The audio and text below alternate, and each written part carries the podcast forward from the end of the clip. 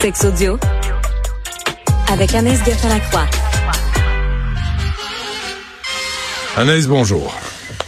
Allô, Benoît. Tu veux nous parler de la petite mort, toi?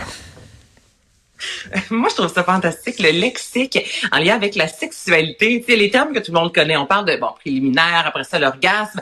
Mais c'est incroyable, Benoît. Autant les positions sexuelles, les, euh, ben, les techniques, exemple le picking, qui euh, signifie euh, repousser l'orgasme, repousser l'orgasme, repousser l'orgasme.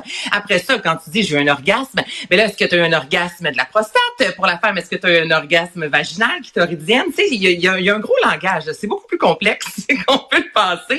Et la petite mort, le vrai nom, c'est expectase, mais moi, je préfère la, la petite mort et c'est dans le jargon sexuel, c'est le terme qui est utilisé OK, donc là, c'est euh, parce qu'il y a une phase d'apaisement aussi. Hein. Au moment où orgasme il y a, il y a par la suite une phase d'apaisement qui dure peut-être un 15 secondes. OK, ça, c'est le moment où tu relaxes, tu détends, tu as envie de parler à personne, vraiment où tu pourrais t'endormir. OK, c'est cette phase-là. Mais entre les deux, OK, entre l'orgasme en soi, qui se va revenir avec l'éjaculation, du bien chez l'homme, et cette phase-là, il y a ce qu'on appelle la petite mort. Et ça, c'est lorsque, puis ça arrive pas à tout le monde, moi je me dis, est-ce que ça m'est déjà arrivé? C'est lorsque tu as l'impression, et ce sont des scientifiques là vraiment qui ont dit, oui, ça existe, euh, tu as l'impression que ton corps, euh, que tu sors littéralement de ton corps, que tu rentres en transe. C'est comme si pendant quelques secondes, tu n'habites plus ton corps et on dit petite mort parce que certaines personnes ont dit se sentir littéralement partir, mourir avant de, de, de, revenir à soi et d'avoir cette fameuse phase d'apaisement-là. Est-ce que tu as déjà vécu ça? Cette petite mort-là?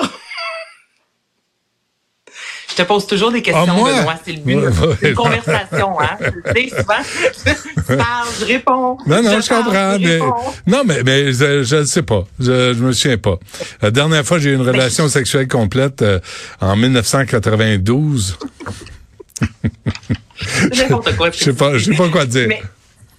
OK, bon, bref. De mon côté, j'essaie de réfléchir à ça, de vraiment de sentir, on dit sortir de son corps, la, la petite mort, et on dirait qu'il y a un côté ésotérique un peu, là, je te dirais à ça. Mais si vous allez sur un moteur de recherche, non, mais quand c'est rendu quand même qu'il y a un terme euh, scientifique, l'expectase, c'est qu'à quelque part, ça existe. Donc, c'est de courte durée, et c'est comme si après avoir eu un rapport sexuel, il y a eu l'orgasme, il y a le cœur qui pompe vraiment vite, et pendant une fraction de seconde, c'est comme si vraiment notre corps mourait, pour, excuse-moi l'expression, mais oui, c'était le revenir à zéro et là, par la suite, on peut s'apaiser. Et ça, c'est pas non plus lorsque on a par la lorsqu'on a euh, quand, on a un orgasme par moment, on peut avoir des, des spasmes au corps, aux jambes. C'est pas hmm. ça non plus. Ça, c'est pas l'expectateur. Ça, ce sont des spasmes. Donc, il y a les spasmes, il y a la, le, le, le, moment d'apaisement et il y a l'expectase. Donc, tout ça dans 15 secondes. C'est la prochaine fois là, que vous avez un rapport sexuel, là, posez la question. C'est dans quelle phase? Là? Ouais, mais c'est comme un voyage astral.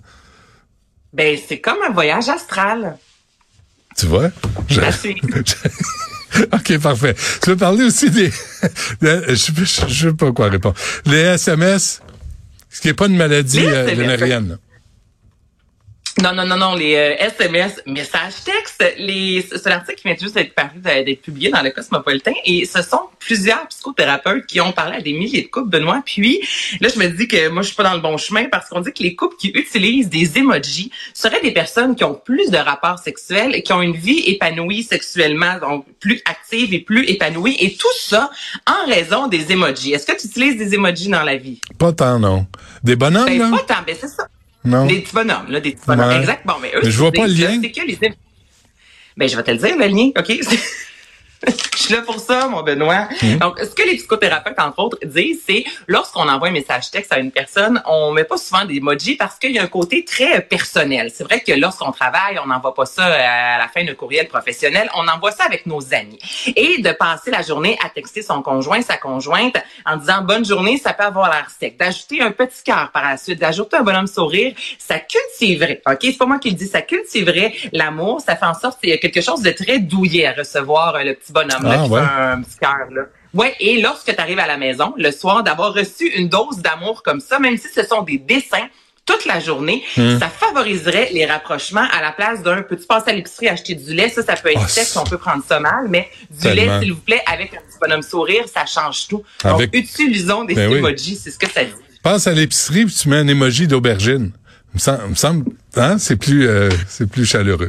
Ben là, ça, tu t'en vas dans la, portion sexuelle, dans ah. tout ce qui est euh, messagerie texte sexuel, mais ça peut ouvrir la porte à ça aussi. Hein, ça t'appartient, rendu là, Benoît. Merci, Anaïs. On se reparle. Demain, il y a Yasmine qui suit à l'instant.